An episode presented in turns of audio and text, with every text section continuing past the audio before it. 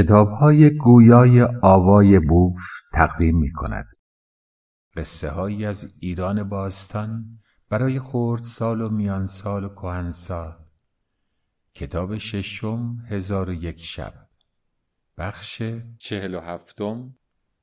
سلام بر دوستان خوبم. امیدوارم خوب و خوش و تندرست باشید. و اما از یک مرد زنباره براتون بگم. فرض کنید اسمش هست اوگنی. اوگنی زنباره که در مسکو زندگی می‌کنه. با هر زنی در واقع که می‌خواد نزدیک شه مهارت تمام و کمال داره و می‌تونه نزدیک شه و کام دل از اونچه که می‌خواد در زندگی بگیره تا آخرش خسته میشه. و از چیزی به نام عشق زده میشه و بعد از فوت عموی خودش که در به اصطلاح املاکی داشته در منطقه دور از شهر به اونجا سفر می‌کنه به خاطر اینکه کل این املاک به اوگنی به ارث می‌رسه و در اونجا زندگی رو شروع می‌کنه و در همسایگیش مردی هست به اسم ولادیمیر. من اسماشون رو هرچی کوتاه میگم که پیچیده نشه قضیه. اسم روزی که می‌دونید که مقداری شلوغ پلوغ و خیلی طولانیه. مثلا کسی رو که ما به اسم لنین می‌شناسیم ولادیمیر ایلیچ اولیانف لنین هستش. حالا اینا رو اسما رو من کوتاه میگم براتون. این آقای ولادیمیر که همسایه اوگنی هستش شاعره.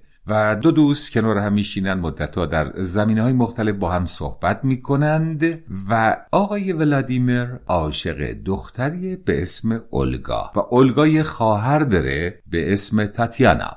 پس دو تا خواهر. اولگا یه مقدار اجتماعی بیشتر بجوشه و تاتیانا خجول و بیشتر توی خودش و به نظر می‌رسه که آدم کم اعتماد به نفسیه. در برخوردهایی که داشتن با هم طبیعتاً این آقای اوگنی ما با ولادیمیر این دو خواهر رو زیاد می‌بینند و تاتیانای خجول ما عاشق اوگنی میشه. با خودش مدتها در کلنجار بوده چطوری عشق خودش رو به این مرد ابراز کنه تا آخرش تصمیم می‌گیره برخلاف سنت زمان نامه ای بنویسه و ابراز عشق کنه به این مرد و نامه رو توسط یکی از مستخدماش میفرسته با اینکه بسیار دو دل بوده. حتی بعد از رفتن نامه بیرون میاد توی درخزار میدوه دنبال این مستخدم که بگه نه نبر اما گذشته بوده و نامه به دست اوگینه می‌رسه اوگینه نامه رو می‌خونه. هیچ احساسی به تاتیانا نداشته به همین دلیل بعد از این مدتی به دیدنش میره و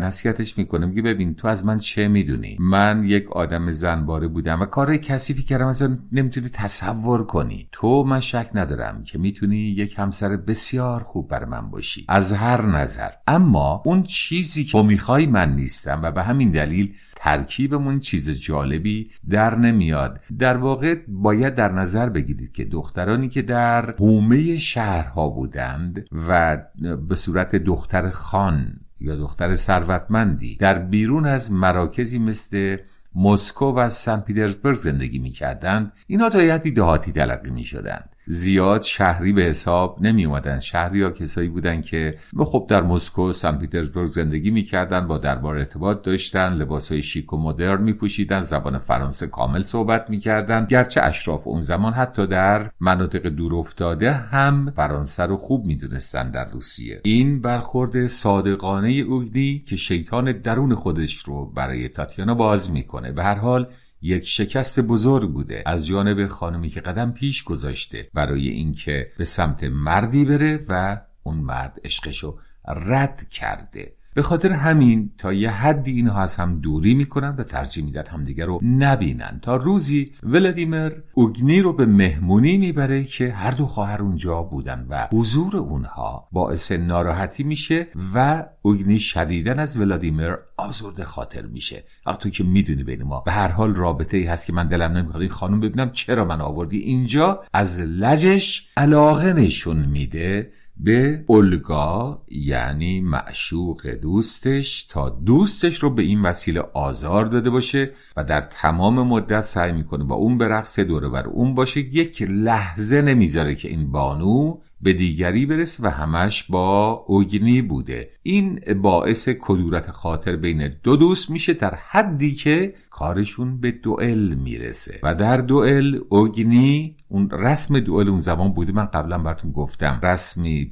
برای حفظ شرافت و آبرو و حیثیت اشراف با هم دوئل می‌کردن. الان دیگه اینا کلا خیلی وقت بر افتاده دوئل می‌کنند و در این دوئل ولادیمیر کشته میشه. و وقتی که کشته میشه حال بدی به اوگنی دست میده که من چه کردم؟ من با دوستم با عزیزم. انقدر از این حادثه آزرده میشه و از کار خودش نفرت پیدا می‌کنه. شروع می‌کنه به سفر در اطراف جهان برای اینکه بتونه فراموش کنه و زمان میگذره. و اما بعد از مرگ ولادیمیر اولگا یک دو سالی خب غمگین بوده ناراحت بوده بعد فراموش می‌کنه ازدواج می‌کنه خوش خورم زندگی می‌کنه. ولی تاتیانا نه. به هر خواستگاری نمیگه و تمام خواستگارای خودش رو رد می‌کنه. هنوز زمان زمان سنت زمان انتخاب نیست. گرچه روسیه بسیار فرهنگش باز با کشورهایی مثل ایران متوسط قابل مقایسه نیست به هیچ وجه. اگر سن پیترزبورگ اون زمان رو که تقریبا تفاوتی نکرده چندان با های اصلیش با الان مقایسه بفرمایید با تهران اون زمان و شهر ایران متوجه خواهید شد که به همین میزان هم فرهنگ دو کشور با هم فاصله داشته. اگرچه زمانی که روزها قبایل وحشی بودند. ایران دارای فرهنگ و تمدن بود. روسا حرکتشون از قرن نهم دهم شروع شد. قبلا براتون راجبه ولادیمیر که دین مسیح رو اونجا بود گفتم. به هر حال برگردیم به داستان اوگنی. مادر تاتیان از اینکه دخترش ازدواج نکرده و خلاف سنت زمانه که بالاخره دختری مجرد بمونه اون رو به مسکو میاره. در مسکو مقیم میشن و در اونجا یک ژنرال میشه شوهر خانم تاتیانا. اون هم ازدواج مسلحتی ازدواجی که خانواده ها توافق کردن. خود اون علاقه و عشقی نداره. اوینی برمیگرده به مسکو و در یک مهمانی یک شب یک بانویی رو می‌بینه. با اعتماد به نفس خون سرد آریستوکرات. یک دختر تمام شهری و شیفتش میشه. به زیبایی. ببینید اون حالتهای دهاتی و روستایی اینا کرده. مال زندگی کردن در حومه هستش از بین رفته. و دیگه الان یک بانوی تمام ایار بانویی که در حد حضور در درباره. به خاطر همین از نو فکر می‌کنه چرا من به ظاهر خجول این دختر توجه کردم و درون پر عظمت این دختر رو ندیدم. به خاطر همین احساس می‌کنه که عمیقا دوستش داره. و این دفعه اوگنی برای تاتیانا نامه می نویسه تاتیانا که دیگه الان شوهر داره. نامه اول دوم سوم. تا روزی نامه ها جوابش نمیاد. سرزده بلند میشه میره پیشش و می‌بینه که تاتیانا داره گریه می‌کنه روی که از نامه هایی که اون فرستاده می‌خونه و گریه می‌کنه. سالها پیش روزی تاتیانا نامه نوشته بود و اوگنی نصیحتش کرد که این کار کار درستی نبوده که تو کردی و این بار این تاتیاناس به اوگنی میگه که تو کار درستی نکردی. من زنی هستم شوهردار. من هنوز عاشق تو هم. اما پایبند تعهدی هستم که خانواده من برای من به وجود آورده. حکایتی که دوستم براتون گفتم حکایت یوگنی آنگین نوشته الکساندر پوشکین هستش که آقای منوچهر بوسوقینیا اون رو به فارسی ترجمه کرده. این دریچه ای بود بکشاییم به سوی پوشکین که می‌خوام در موردش صحبت کنم. روزی راجع به دوئل صحبت می‌کردیم. بهتون گفتم که راجع به زندگی پوشکین براتون خواهم گفت و الان شاید دو دقیقه بگم بقیه رو بذارم برای دفعه بعده داستان زندگی پوشکین کم از قصه های هزار شب نداره که بلکه جالبتر از اون هستش به خصوص که واقعیه. پوشکین در واقع زاده شد متولد از یک خانواده اشرافی. سن پیترزبورگ در واقع در زمان پتر کبیر ساخته شد. برای اینکه پتر وقتی کوچک بود با مادرش کودتا داشتن می‌کردن ریخته بودند و قصر که بکشندشون و بسیاری رو کشتن با پایین انداختن از بالکن به روی یک تیغه تیز نیزه مانند و این بچه اینا صحنه رو می‌دید و قایم شده بودن با مادرش و نتونستم پیداشون کنن جون سالم به در برد. و این صحنه همیشه تا بزرگم شده بود گاهی وقتا حالت ترس و حمله این ترس بهش دست می‌داد. به خاطر همین مسکو رو دوست نداشت و تصمیم گرفت شهری بسازه بسیار دورتر از مسکو به نام سن پیترزبورگ که این در واقع زمینش بادلاقی بود و بسیار دشوار بود ساختن شهر در اونجا. اما این شهر رو ساخت سی هزار نفر در ساختن این شهر کشته شدن و به اشراف دستور داد که باید هر کدوم بیایید و یک قصر در اونجا بسازید. و تو برای سنگ فرش کردن خیابونش هر کس که وارد شهر می‌شد باید به خودش دو که سنگ می آورد این تعهدی بود که به مردم تحمیل کرده بود و به این وسیله یکی از زیباترین شهرهای جهان رو ساخت. من بهتون قول دادم در مورد پتر کبیر خواهم گفت که زندگیش رو که اون هم باز قصه جالبیه و خواهم گفت قطعا. پوشکین در اونجا زاده شد و یه مقدار پوستش تیره بود. چرا؟ به خاطر اینکه از سمت مادری سن است اونورتر. سیاپوست آفریقایی حبشی بود. یعنی پدر بزرگ مادرش ابراهیم هانیبالی سیاپوست حبشی بود. سیاپوستا رسم بود که پادشاهان اروپا یک دوتا سیاپوست رو دربار داشتن. پتر کبیر نداشت دوست داشت داشته باشه. پادشاه عثمانی این آقای ابراهیم هانیبال رو بهش هدیه کرد و پتر هم این بچه رو گرفت و اسمش گذاشت هانیبال پتروویچ. یعنی هانیبالی که باباش پتره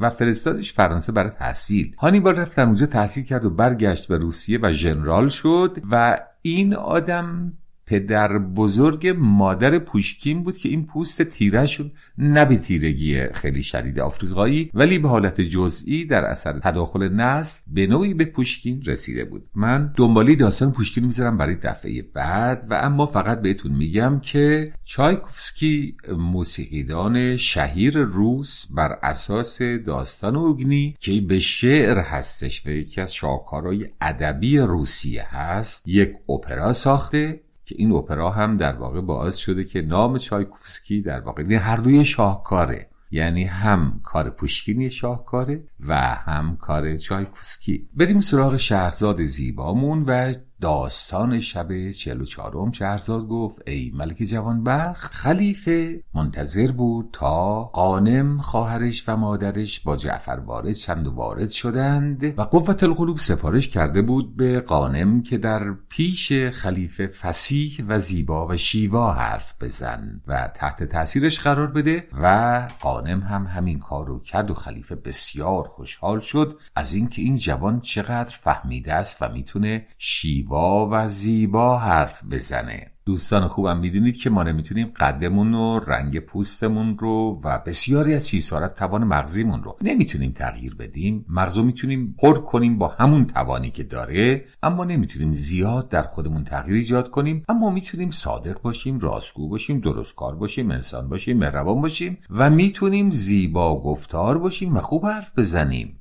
و این هم یکی از زینت ها و زیورهای غیر ظاهریه که انسان باطنیه که انسان می‌تونه خودش برای خودش ایجاد کنه. با آگاهی یافتن از لغات مختلف دامنه لغات رو بالا بردن و کاربردهاشون رو فهمیدن و از زبان کوچه و بازار احتراز و دوری کردن. خلیفه در همین زم که با قانم صحبت می‌کرد چشش به فتنه افتاد که ایداد چه دختر زیبایی.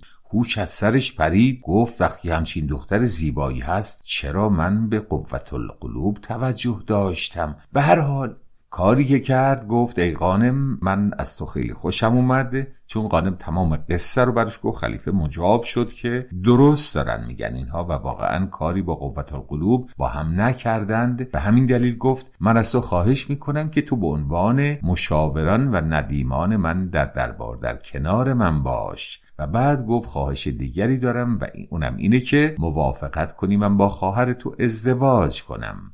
قانم موافقت کرد. فتنه رو نمی‌دونیم چقدر موافق بود یا نبود. گرچه افتخاری است برای بوده در اون زمان برای هر کسی که با خلیفه ارتباط داشته باشه. اما در حرم سرا بودن زندگی تلخ بوده احتمالا من بهتون عرض کردم قبلا که پرده خانه نوشته بهرام بیزایی که با استادی تمام تصویر کرده. زندگی در حرم سراها چطوری بوده اگه بخونید درک می‌کنید که چندان هم زندگی در حرم سراها خوشایند نبوده که کسی یک گله زن رو اونجا جمع کنه هر زمان به یکی نوبت بده که جلو بیاد و هیچ تفریحی و بیرون رفتن و زندگی عادی نداشته باشه. در کتاب نوشته قانم از قوت القلوب ایوب و خلیفه از فتنه در یک شب کام گرفتند. یعنی برای این کتاب خیلی مهمه که این اتفاق و حادثه جالب در چه شبی اتفاق افتاده. به هر حال قصه که به اینجا رسید شهرزاد گفت اما ای ملک بزرگوار تصور نکن که این قصه به شیرینی قصه است که می‌خواهم برای تو در مورد ملک نعمان بگم.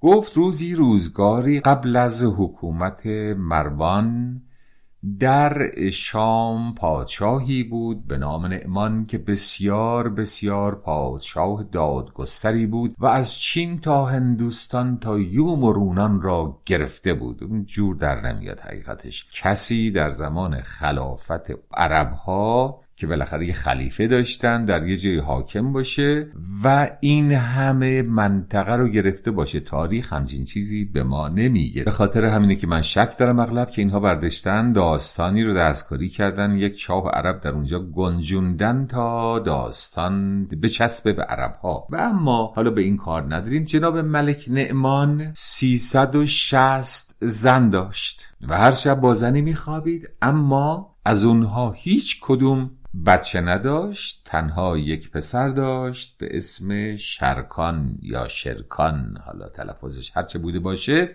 و تنها مادر این پسر بود که صاحب بچه شد. هیچ کدوم از این کنیزا و همسرها بچه نیورده بودند. و جانشین به عنوان جانشین خودش این جوان رو که بسیار پهلوان و دلاور بود انتخاب کرده بود. و این پسر دائم در جنگ بود و می‌رفت قلعه ها رو بگشاید بگشاید یعنی فتح کنه. فتح هم می‌دونید همون گشودنه. این که میگن مثلا بریم فاتحه. اصلش بوده فاتحه کتاب. چون برای مرده اولین سوره رو که می‌خونن سوره اول قرآن هستش و اونو بهش میگن فاتحه کتاب یعنی جایی که کتاب باز میشه و شروع میشه. این مراسم عزادیرم گفتن فاتحه میرم برای فاتحه حال فتح می‌کرد و میگشود و نگران این بود که مبادا یکی از زنهای پدرم بچه بیاورد و اون بچه رقیب من باشد. در این نگرانی بود که ناگهان خبر رسید که یکی از کنیزانی که ملک روم پادشاه روم هدیه کرده به این جناب ملک نعمان به اسم صفیه صاحب فرزند شده. این خبر که به نعمان رسید بسیار خوشحال شد و رفت. به حرمسرا و هدیه ها به این بانو داد و بوسه بر پیشونیش زد و سفارش کرد به اطرافیان که خوب مراقبت کنند از این زن و همچنین یادداشت کرد در گوشه کتابی تاریخ باردار شدن رو و به انتظار نشستند و نشستند و از اون ور شرکان پسرش بسیار نگران که اگر رقیبی برای من بیاد چه اگر پسری باشه و اون پسر رو پدر بخواد به عنوان پادشاه به جانشینی خودش بگذاره نگران این مطلب بود. حالا اون نگران پدر خوشحال تا بالاخره نه ماه گذشت و کودک به دنیا آمد و کودک دختر بود و شرکان یا شرکان کسی رو فرستاده بود برای اینکه جاسوسی کنه ببینه بچه جنسیتش چه هستش و آزم سفر جنگی بود. خبر به او دادن که دختری است و خیالش آسوده شد و سوار اسب رفت. اما صفیه به قابل یا ماما گفت که ببین ببین صبر کن. گفت چیه؟ گفت مثل اینکه یه بچه دیگه هنوز من دارم. راست می‌گفت. دوقلو بود. بچه ها دوقلو بودند و کمی که گذشت بچه دیگری به دنیا اومد. به خلیفه خبر دادن که صاحب دو فرزند شدی یک دختر و یک پسر. اسم پسر رو گذاشت زو مکان اسم دختر رو گذاشت نزحت و زمان من ازتون عضو می‌خوام که باید چنین اسمهای طولانی رو که در واقع اسمای روسا حداقل یه آهنگ خوبی هم داره. اما این اسمها رو باید در این قصه ها تحمل کنید و من هم باید دائم در خاطرم داشته باشم که قصه رو میگم اشتباه نکنم این اسم ها رو. به هر حال براش این اسم ها رو گذاشت و بچه ها رو سفارش کرد که مراقبت خیلی خوبی ازشون بشه. و اما روزی به پادشاه خبر دادن که گروهی از کشور روم به خدمت پادشاه می‌خوان برسند. از قسطنطنیه از ملک قسطنطنیه پیامی فرستاده است برای ملک نعمان قسطنطنیه یعنی کنستانتینوپل که الان بهش میگن استانبول. عرب ها که استادن در زشت کردن هر اسم زیبایی کنستانتینوپل رو کردن قسطنطنیه. ملک دیمون اجازه داد که نمایندگان امپراتور روم وارد بشند و بیان به خدمت ایشون. نماینده ها آمدند و گفتند ما پیامی داریم از جانب پادشاه خودمان برای شما. دوستان عزیزم وقت ما تموم شد. من بقیه داستان زندگی پوشکین و همچنین بقیه این قصه رو در بخش بعدی براتون خواهم گفت. روز و روزگار شما خوش و خورم باشه انشاءالله.